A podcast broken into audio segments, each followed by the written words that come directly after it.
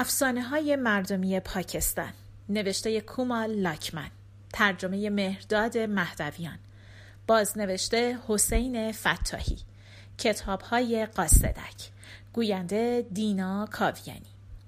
جاندو و جاکور. در روزگاران قدیم راهزنی بود به اسم جاندو که حسابی آوازش همه جا پیچیده بود. در منطقه‌ای که اون زندگی می‌کرد جایی وجود نداشت که از سرقتهای اون جون سالم به در برده باشه. جاندو اونقدر با دقت کارش رو انجام می‌داد که هیچ وقت مدرکی برای دستگیر کردنش به جا نمیذاشت. جاندو توانایی عجیبی داشت. اون می‌تونست زبان پرنده ها و حیوان ها رو بفهمه. همه اون رو به اسم جاندو جور می شناختند یعنی جاندوی دوست. در اون زمان در کشوری نزدیک به سرزمینی که جاندو در اون زندگی می کرد حاکمی به اسم جاکور حکومت می کرد جاکور به شجاعت و دانایی مشهور بود. برای همین هیچ دزدی جرأت نمی کرد در قلمروی اون دست به دزدی بزنه. حتی جاندو هم جرأت نداشت. ولی بالاخره یه روزی همه جرأتش رو جمع کرد و به طرف سرزمین جاکور به راه افتاد. در راه به یک بازرگان رسید که با اون هم مسیر بود. بعد از سلام و علیک بازرگان از جاندو پرسید که اسمش چیه و برای چی داره به این سفر میاد. بازرگان تا فهمید که همسفر جاندو دزد معروف شده مثل بیت شروع کرد به لرزیدن. ولی جاندو به اون قول داد که کاری به کارش نداشته باشه. درست همون موقع سر و صدای یک کپکی از لای بوته ها بلند شد. جاندو با زبان کپکی با اون کپک صحبت کرد. بازرگان تعجب کرد. جاندو گفت که کپک به من اطلاع داد که تو یک کیسه همراهته که صد تا سکه طلا توش گذاشتی. اون کیسه رم پشت یکی از اولاغات پنهان کردی. بهتره که این کیسه مال من باشه. ولی من بهش گفتم که من و تو با هم دوستیم و جاندو هرگز از دوستش چیزی را نمیدزده. بازرگان نفس راحتی کشید. ولی در یک فرصت مناسب کیسه رو از پشت الاغ برداشت و دور کمر خودش پنهان کرد. هنوز کارش تموم نشده بود که یک شغال از پشت بوته ها در اومد. جاندو با شغال شروع کرد به صحبت کردند بازرگان بهش گفت که شغال بهت چی گفت؟ جاندو گفت شغال به من گفت که تو به من اطمینان نداری و کیسه پر از طلا رو دور کمرت پنهان کردی. شغال به من گفت که بهتر تو رو بکشم و طلاها رو وردارم. ولی من به اون گفتم اگر کسی یک بار با جاندو دوست بشه جاندو هرگز به اون خیانت نمی‌کنه. هرچند که اون آدم کلی طلا همراهش باشه. بازرگان از این کارش خیلی شرمنده شد. آخه اون قسم جاندو رو باور نکرده بود. برای همین از جاندو خواست که اونو ببخشه. جاندو هم اونو بخشید و از اون موقع به بعد اون دوتا دوتا همسفر صمیمی و خوب شدن. بعد از گذشت چند روز به قلعه پادشاه جاکور رسیدن. جاندو از دوستش خداحافظی کرد و از اون قول گرفت که ورود اون رو به این کشور به کسی نگه. جاندو تقریبا مطمئن بود که بازرگان زیر قولش می‌زنه. برای همین خیلی ناراحت وارد شهر شد.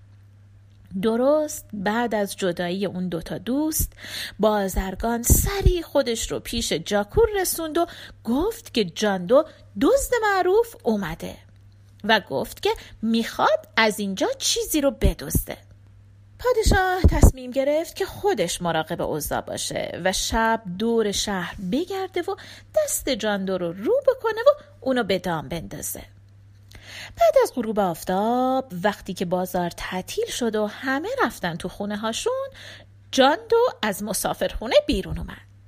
پنهانی و دزدانه از کوچه ای به کوچه دیگه می‌رفت تا توجه مامورها رو به خودش جلب نکنه. در راه یک مردی رو دید. فکر کرد که این مردم با اون همکاره. ولی چون می‌دونست که در قلمرو جاکور دزدی وجود نداره با خودش گفت که حتما این یکی از مامورای پادشاهه و داره ادای دزدا رو در میاره.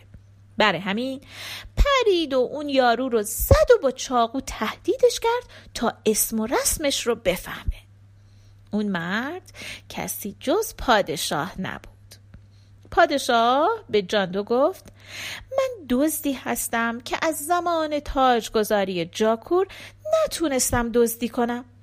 امروز از یک بازرگان شنیدم که جاندو دزد معروف تو شهر ماست. من دارم دنبالش میگردم تا با کمک اون بتونم بعد از گذشت این همه سال یک دزدی حسابی بکنم. اگر اشتباه نکرده باشم تو همون جاندو جور دزد معروف هستی. نه؟ جاندو گفت خیلی باهوشی. من جاندو هم. باور کن که از دیدن تو خیلی خوشحال شدم. حالا کارمون رو چطوری شروع کنیم؟ پادشاه جاندو رو به طرف خونه ثروتمندترین بازرگان شهر برد. از دروازه های خونه خوب مراقبت می شد نگهبانی هم مراقب امارت بود. جاندو سراغ نگهبان رفت اونو گرفت و خوب بست و به دست همکارش که همون پادشاه بود سپرد. بعد خودش آهسته وارد خونه شد. فکر می‌کنید اونجا چی پیدا کرد؟ در اون خونه زیر نور ضعیف فانوس مرد چاقی رو دید که روی کاغذهاش خم شده بود و داشت حساب کتاب می‌کرد. مرد به کاغذها نگاه می‌کرد و پولها رو میشمرد و نفس راحتی می‌کشید. ولی ناگهان در حساب کتابش یک روپیه کم آورد. به دفترها نگاه کرد دوباره حساب کرد ولی نفهمید چرا یک روپیه کم میاره هر از گاهی زنش میومد و اونو برای شام صدا می‌کرد. اما مرد می‌گفت نه. حتی برای اینکه زنش مزاحمش شده بود اونو سرزنش هم کرد. همه این کارا فقط به خاطر یک روپیه بود. جاندو به آرومی از اون خونه بیرون اومد. دوستش که اونو دست خالی دید با تعجب پرسید چه خبره؟ چرا چیزی نیورده؟ جاندو گفت مردی که داخل خونه است واقعا آدم بدبختیه. از خوابش و شامش به خاطر یک روپیه میگذره. اگر من چیزی از اون بدزدم ممکنه سکته کنه. من نمی‌خوام باعث مرگ کسی بشم. بهتره بریم یه خونه دیگه. پادشاه جاندو رو به طرف خونه جواهرساز دربار برد. دوباره جاندو داخل خونه شد و با دست پر از خونه بیرون اومد. برای بار دوم رفت داخل خونه و کورمال کورمال داشت دنبال جنس میگشت که دستش به یک ظرف سفالی خورد. در ظرف باز بود. جاندو دستشو کرد توی ظرف ببینه توش چیه. یک چیزی مثل آرد توی ظرف بود. جاندو دستشو از توی ظرف آورد بیرون و گذاشت تو دهنش. توی اون ظرف سفالی نمک بود. جاندو فوری برگشت پیش دوستش و کیسه ای رو که از اونجا دزدیده بود برگردون سر جاش. دوستش گفت چرا این کارو کردی؟ ما به زحمت اومدیم دزدی. جاندو گفت آخه من نمک این خونه رو اشتباهی خوردم. دلم نمی‌خواد با دزدی خودم نمک بخورم و نمکدون بشکنم. بیا بریم یه جای دیگه بخت و اقبالمون رو امتحان کنیم. بعد به دوستش گفت چرا بیخود این طرف و اون طرف پرسه بزنیم بیا بریم قصر پادشاه. منو ببر اونجا. اگه یک کمم از ثروت پادشاه رو بدزدیم فکر نمی کنم مشکلی براش پیش بیاد. به این ترتیب جاندو رفت به قصر پادشاه. در راه پادشاه به اون گفت که چهار تا شمش طلا زیر تخت خواب پادشاه پنهان شده. کسی که بتونه اون طلاها رو بدزده حتما آدم پردل و جرأتیه و اینطوری به پادشاه هم درس خوبی میده. جاندو قبول کرد. وقتی که به قصر رسیدن خودشونو از چشم نگهبان ها پنهان کردن و از سایه درختها استفاده کردن و رفتند داخل قصر و داخل اتاق پادشاه شمشای طلا حتی تو تاریکی هم زیر تخت می درخشیدن. به محض اینکه وارد اتاق شدند سگ بزرگی از زیر تخت بیرون اومد و با صدای بلند شروع کرد به پارس کردن پشت سرش یکی دیگه هم اومد. یادتونه که جاندو زبون حیوانات رو بلد بود.